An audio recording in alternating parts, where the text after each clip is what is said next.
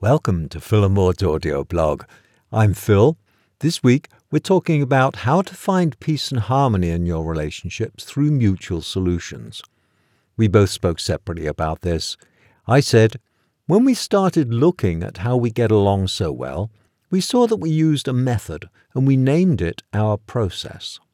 It's a way of exchanging positions and feelings that allow us to find a mutual solution, one that works for both of us. In talking about that today, we realize that we barely use it anymore. It is as if we leapfrog the process and go right to the solution. We can do this for a number of reasons. One, we know much more about each other and don't push for solutions that wouldn't work for the other person. Two, we each know more about ourselves and what we want. The exploration in our process involves looking deeper and deeper into what we really want and need. And this self knowledge helps us be clear about what is important and not remain attached to surface wants. 3. Through practice, we know what mutual solutions look and feel like and can find them more easily. And finally, 4. Most important is that we have the intention for a peaceful relationship. It's something we actively seek. This doesn't come at the expense of the other person. There's no comfort when your partner is discomfited.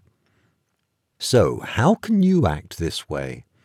Unless you're ready to pack a suitcase and walk out of the door forever, you're eventually going to reach a solution that works for both of you. If you don't, you haven't resolved the argument.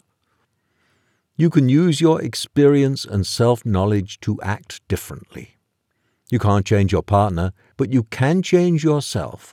Seek a place where mutual solutions can be found. And Maud said, Most of us start out a relationship wanting it to be full of peace and harmony rather than conflict and arguments.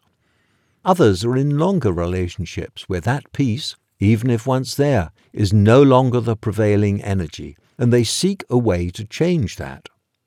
The question becomes how do we implement these intentions? Phil and I have a dear friend who is in the earlier stages of creating such a desired relationship. They're at the point of making many decisions. Should they move in together? If so, where? In his house, or a place new to both of them? How will they spend their time? How much together and how much apart? And all those types of choices one faces as the relationship grows.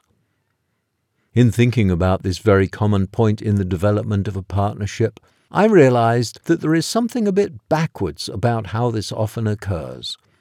Instead of making those larger mutual decisions without a developed process for finding mutuality, wouldn't it yield better results to first apply a process and way to communicate and find resolutions that truly work for both concerned?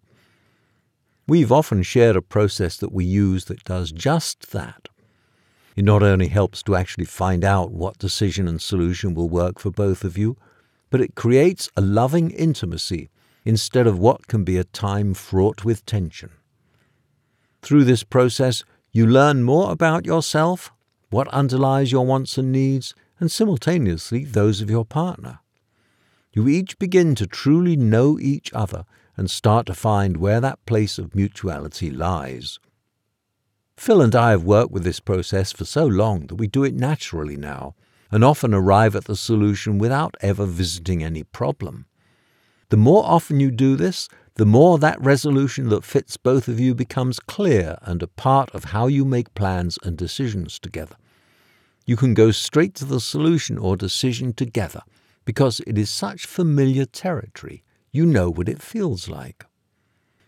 The same can be said for long term relationships where distance and discord have entered the togetherness. Back up a bit and start fresh. Use the tools of a process to guide you through. Set the goal of finding solutions of mutuality, learn where they lie, and get reacquainted with each of your true wants and needs. The intention of having a peaceful and harmonious relationship is attainable. As you start making all those large and formative decisions, learn how to make decisions that work for both of you. With that as a goal, so many conflicts melt away before they come into existence. You are learning how to be together and act together for your own and others' well being. Well, that's it for this week. Hope you enjoyed it. It's written down on our blog at philandmaud.com. Go there, check it out, sign up for our newsletter. I'll talk to you all next week.